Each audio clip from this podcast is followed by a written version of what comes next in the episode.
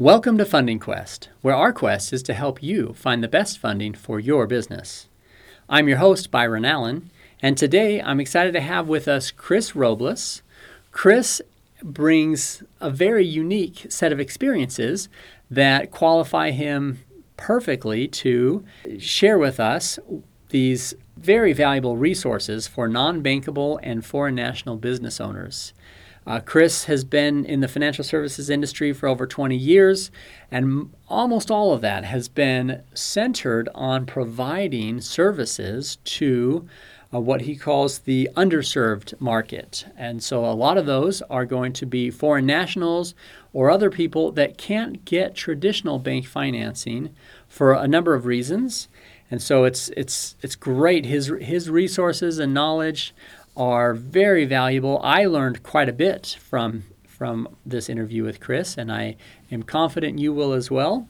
So join me now as we visit with Chris Robles.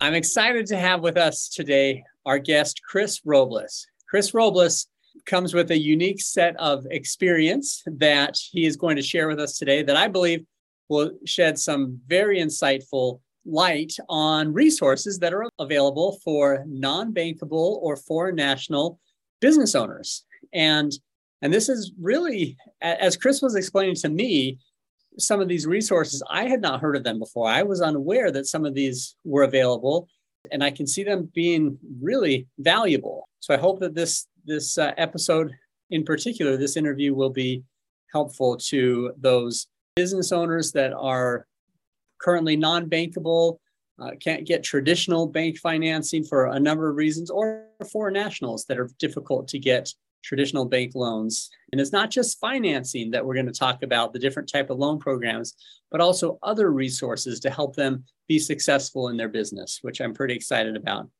So, Chris, let me just give a little background of you, and then you fill in any of the details that I might. we'll I might do. We'll do. Thank you, Mark. Great. Uh, so, Chris uh, started out in finance at uh, Dell Technologies there in, in Austin, Texas. And uh, then you went to um, work with a, a nonprofit small business lending firm back in 2006 and did um, consulting for small businesses and mm-hmm. financing I've worked for a community development corporation, a CDC company that also had a portfolio of borrowers, of business owners that you worked with. And uh, you did all sorts of things. You were a lender, a collector, processor, closer, a business coach, etc., uh, advising them and, and all sorts of things in addition to financing. And then you kind of branched off and became an independent business uh, financing consultant mm-hmm. to help people for even more. And for the last number of years, you've worked at a, a credit union. So I, I, love the the breadth of experience that you have, but they've all kind of focused on helping those uh, what we call underserved market uh, of businesses, and and so I think it's great. So fill in the gaps. What did I miss as far as All your right, background? No. no, no, definitely. You you hit everything right on. Uh, you talked about Dell, Dell Technologies that was my my first take on working with small businesses. We assisted with asset uh, asset recovery at Dell. We touched a lot of small businesses around the U.S. You know, we, you talked about uh, me working for a, a, small business lender, a, a, a, CDC. There is where where I got most of my my experience of working with underserved folks who were not able to get. Uh, bank loans uh, there as well. We had a we, we had a contract with the city of Austin that we assisted uh, with business coaching. There is where we kind of learned how to assist folks who were just starting out, folks who were already in in business for for a few years, others who were already expanding.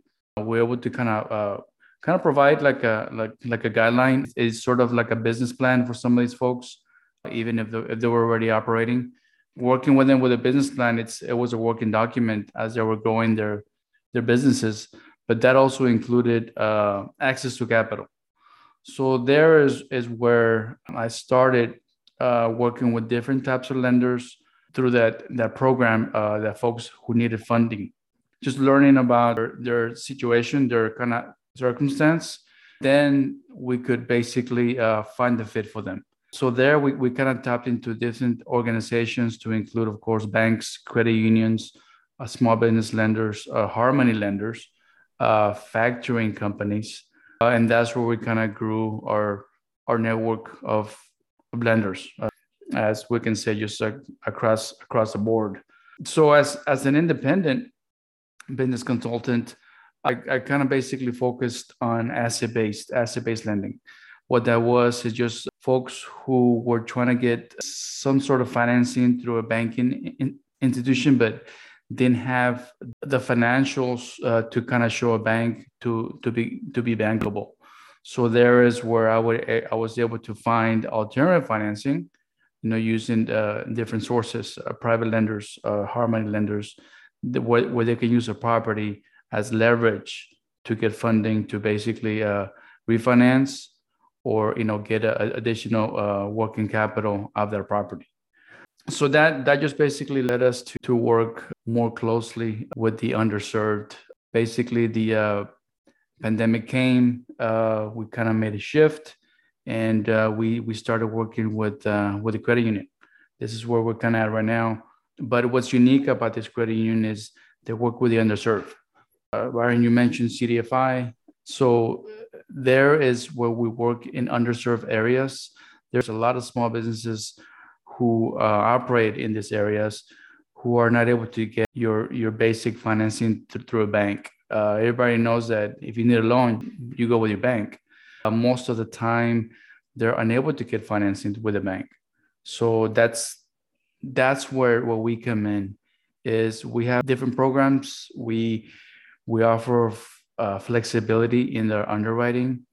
We do look at uh, credit scores way below the average. Uh, usually banks look at 620, 680 or better. Ours are much uh, lower than that. Look at the uh, the business, the the individual.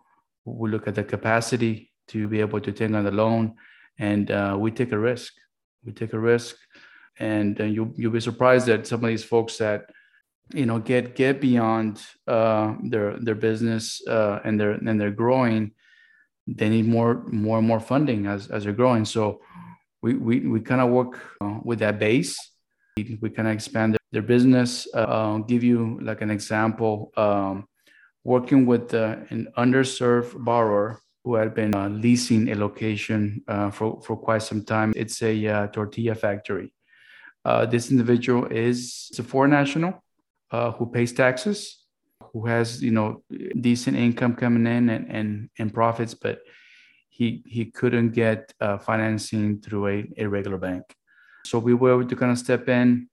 We, we created some uh, some some credit platforms for this individual. Started out with a, a secure credit card. He started kind of making payments, and that created a, a credit score. Just knowing that he had good financials because of his taxes uh, he was looking to purchase a a, uh, a location for for his business. You know, uh, kind of took a chance, worked with this uh, individual. He was able to bring enough money down for the purchase. I think it was uh, over over over twenty five percent, and uh, and sure enough, we were able to close the deal. and now he's operating out of out of a location that he owns. You know, that was he mentioned that was that was his dream and now he's he's expanding his eh, his tortilla factory business as well as leasing to another restaurant in that property because it's it's kind of big big enough. How did you help him with the financing? What type of financing did? Yeah so we did um, uh, conventional financing uh, with this uh, individual. We were able to well once once he he was making payments on under his, his credit card we were able to kind of get a score finally. And uh, from that based on his financials was able to buy the property. Okay. Uh, you know, operating now, I think over over eight months now. So you um, helped him create his credit by using a credit card to develop a credit history. Right, right. And uh, the way we did that, uh, he basically put his own money, which is called a kind of shared security, basically utilizing your own funds uh, to open up uh, a kind of share uh, business credit or uh, personal credit card from there you you basically you make your draw let's just say half half of uh, $2000 You start making your kind of monthly payments. Within within six months, you will populate a, a credit score. So from that, that's how I kind of started because uh, he didn't have anything. He he had the financials, but he didn't have the credit. He had zero zero credit score. Mm-hmm. Uh, so with that, uh, you know, we, we were one of the first uh, lenders uh, here in town that was able, uh, here in, in the state of Texas that was able to lend to a kind of foreign national who doesn't have a, a social security number to to get financing. So, Chris, you just mentioned uh, the the term underserved. That your credit union focuses on the underserved. Would you mind sharing what you mean by that? Yes. So, underserved is basically a low income uh, area, right? Uh, through the uh, CDFI tracks. Well, here in here in Texas, they are designated as CDFI tracks, which is businesses in low income areas, and that's where our focus lies. Uh, we know that there are businesses uh, who are operating there uh, who definitely need need need the financing and an institution behind them. And a lot of these folks, uh, yeah, they they they may have a, a, kind of bookkeeper, they may have a, a a, a CPA, but they may not. But what other options we're able to provide is uh, a business advisor. These are individuals um, through the SBDP, which is a small business development program that usually universities have. These are uh, business advisors uh, that work with small businesses at no cost, and you don't you don't hear too much about them just because they just they kind of low key. You you you have to know where to look uh, we've we found out that through through these programs, these these folks can excel because I mean uh, I think what you and I talked about before, they don't know what they don't know. I mean, I, I just had a call with uh, with a member not long ago uh, that had been operating his business for 18 years, and he he had a call with one of his business advisors, specifically from Texas State University. You know, he he really talked about a uh, succession, meaning that he had been in business for quite some time. He he he wants to pass his this business to his daughter, so he needed to to find out how does he do that without without without breaking stride. So he was able to give him uh, some options. Uh, it's kind of a breakdown on how he can do that and what to work on, what what to look for, and this way it's a smooth uh, transition. You know. Another example is uh, we had a, an, an, individual who came to us uh, actually at the end of last year. This was a, a concrete company. This guy, just a go getter, uh, growing by leaps and bounds, that was looking for some sort of line of credit. So he he came to us from another institution. They just look looking for a, a kind of like a like a lifeline so you know, looking at it, at his financials, looking at uh, where what where the business was going, we were able to provide him with a with a line of credit up to 150,000. We used uh, some of his assets uh, to back up the uh, the line of credit, but he he really needed this injection because he was expanding. And actually, I met with this guy about two months ago, and he just bought a property he he somehow was able to get a, a private individual uh, with only only five percent down on a five five year note, uh, amortized for like twenty years, and uh, he did a lot of uh, improvements to his property already. So he, he created an instant equity on, on this property. So we we're probably going to look at look to do a kind of refinance cash out of his property to to help expand his business he was also involved with working with with a business advisor. So you know and it's uh, these these advisors are are sanctioned by by the university's governor's officers uh, office and also the sba just an, an, example that there are options out there for you know businesses who are who are trying to get to a next level but they just don't know how. Yeah, yeah. so that's excellent and and um, one of those areas of or categories, I should say, of underserved uh, customers that you help are foreign nationals, and you use the term ITIN borrowers. I T I N. Can you talk about that? that yeah. Is? So yeah. So an I, ITIN borrower is basically it's an individual that doesn't have a social security number, right? We talked about our uh, tortilla factory borrower he was an ITIN borrower. So he doesn't have a social, but he's got an ITIN. Uh, he files his taxes. And that's a taxpayer identification number. That, that individual taxpayer identification. Individual taxpayer identification number. That that is correct. Some of these folks don't qualify for regular financing with the bank because they have an ITIN. Uh, so we were able to kind of you know take that risk, expand um, our kind of uh, guidelines in in underwriting and and that's how we're able to get the financing for that individual. But these are you know taxpayers you know these are folks who have been business. I'll give you another example. Uh, an individual owns quite a few uh, restaurants who have business business for almost 18 years and he's an ITIN borrower. Just amazing that he has he has received funding through private lender private lenders. And and just recently he was uh, leasing a location for about 15 years, and he will he finally got the ability to purchase. We we kind of assisted him with that uh, with that purchase. Right now, we we are kind of working with him because he own he own a property outright, so he's going to get a cash out uh, out of out of that property and and and uh, remodel the restaurant that he purchased months ago, right?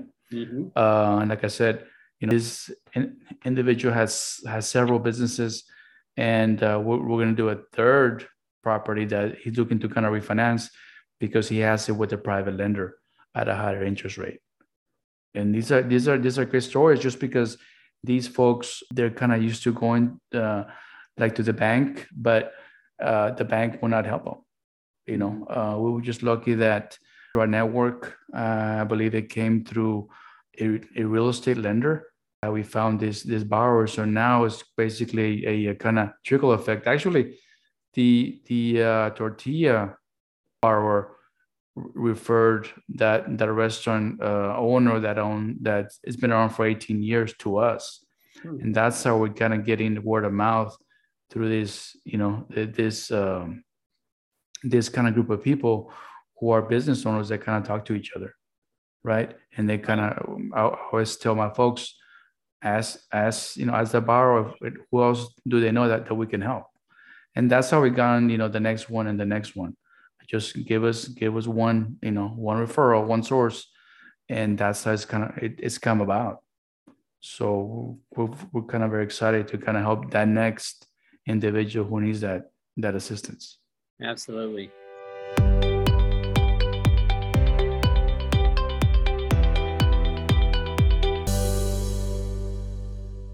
My key takeaways from today's interview with Chris Robles on resources for non bankable and foreign national business owners include that there are a variety of resources that you may not have known before that are available for the underserved market, those people who are not able to qualify for traditional bank financing, if it's be it because of their uh, not having credit, not having a social security number, by being a foreign national or an ITIN, an individual taxpayer identification number.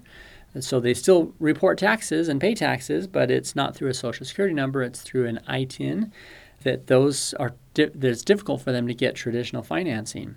Uh, and there are companies that uh, banks, credit unions, a lot of credit unions specifically, or other lenders that focus on serving these underserved markets. And that's geographically in areas that are they're considered underserved, typically going to be areas in lower income areas.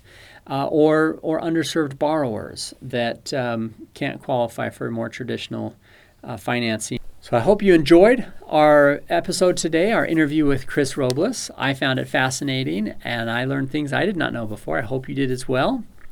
And I look forward to you join us in the next episode with Funding Quest, where our quest is to help you find the best funding for your business.